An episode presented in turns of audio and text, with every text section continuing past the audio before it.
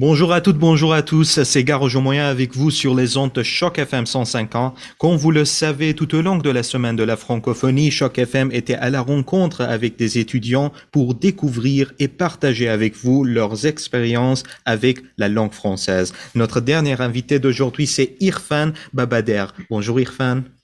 Euh, bonjour à toutes et à tous, euh, je m'appelle Irfan et je suis étudiant en troisième euh, année à Glendon. Euh, je suis en études français et euh, mon but est de devenir enseignant. Parfait, euh, Irfan. Vous voulez ajouter quelque chose? Oui. Vas-y. D'accord, j'ai une passion pour le hockey. Je suis particulièrement fan des Maple Leafs de Toronto. Alors, go Leaf go! Je sais que vos auditeurs euh, qui sont euh, fans des Canadiens de Montréal sont probablement choqués d'entre ça, mais euh, c'est quand même mon équipe préférée. Je vois, je vois. D'ailleurs, vous avez répondu à ma première question que vous, vous avez présentée très bien. Et si vous me permettez, pourquoi avez-vous choisi d'apprendre le français? En choisissant d'étudier une lettre en français, j'ai pu euh, continuer d'apprendre euh, la langue dans un environnement euh, entièrement français. Mm-hmm. C'est un programme francophone et je suis anglophone, mais j'ai commencé à apprendre le français dès la maternelle en immersion. alors j'ai pensé que ce serait une occasion en or de continuer pendant toute ma formation scolaire. Euh, j'ai presque terminé mon bac euh, et je poursuis mes études euh, pour devenir enseignant du français. Je vois. D'ailleurs, vous parlez plusieurs langues, n'est-ce pas? Oui, je parle quatre, quatre langues. Quatre langues. Lesquelles? Donc, le, le hindi, le urdu et le punjabi. Punjabi plus l'anglais et le français. C'est magnifique. Donc cinq, oui. oui, en fait. Euh, D'ailleurs, est-ce que euh, le français est difficile à apprendre? Euh, Ce qui rend le français difficile à apprendre, c'est d'abord l'épreuve des genres.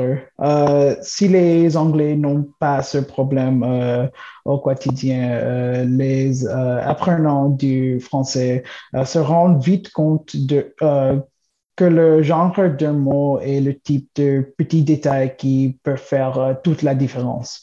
il existe quelques astuces pour déterminer si un mot est masculin ou féminin. Je vois mais c'est souvent l'apprentissage par cœur qui euh, permettra euh, de s'en sortir. Euh, aux, anglophones qui écoutent, ne vous plaignez pas, il y a pire. les langues allemandes et russes, je pense, sont dotées de trois genres. Genres. Et vous avez tout à l'heure, vous, m'avez rappelé que vous parlez plusieurs langues et dans les autres langues, c'est pas la même chose? C'est pas le même cas? Uh, c'est pas le même. C'est comme le français, oui. Il y a deux genres. Il y a le masculin et le féminin. Ok. Être euh, francophone ou francophile, euh, qu'est-ce que ça signifie pour vous? Euh, donc, un francophone se définit de manière générale comme mm-hmm. étant une personne qui parle le français. Tout à fait. je pense que c'est c'est plus que cela il s'agit d'apprécier euh, la culture, euh, l'histoire euh, et les gens incroyables. étant un franco-ontarien, j'ai eu le privilège de me plonger dans un environnement si divers. et j'apprends quelque chose de nouveau tous les jours grâce à cela. Magnifique. Donc, selon vous, quels sont les avantages d'être bilingue en Ontario ou à Toronto?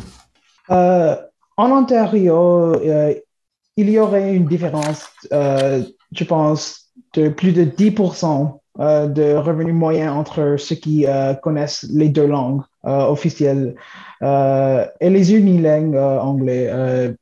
je pense que selon Statistique Canada, le fait euh, d'être bilingue au Canada euh, est euh, associé à des taux d'activité d'emploi plus élevés et à des taux de chômage plus faibles. Donc, euh, c'est mieux de connaître une langue, une autre langue, euh, surtout en ce Donc, qui concerne euh, le, le marché du travail. donc. Je Et vois. le français, oui. Je vois. Et euh, euh, vous êtes étudiant? euh, à, à Glendon, c'est ça? Et pourquoi avez-vous choisi euh, Glendon? Euh, les petites salles de classe, euh, la communauté française, la, la beauté naturelle ont tous été des facteurs en choisissant Glenton. Je vois. Donc, il y a un sentiment de la communauté là-bas. Et on voit. Donc maintenant, je vais vous poser des questions express. Donc le concept est assez simple. Vous allez essayer de répondre à ces questions en un mot ou une phrase. Euh, vous êtes prêts? euh, ouais. Ça va être très facile, je vous promets. Allez, quel est votre mot préféré en français? Fromage. Fromage. Ouais. Et euh, pour- quel est votre fromage préféré? Euh, le mozzarella, je pense. Mozzarella. Euh, Euh, salut à nos amis italiens. quel, est, quel est votre chanteur ou chanteuse euh, francophone préféré? Serge Gainsbourg. Serge est l'un de mes Gainsbourg. préférés, ouais. Je vois.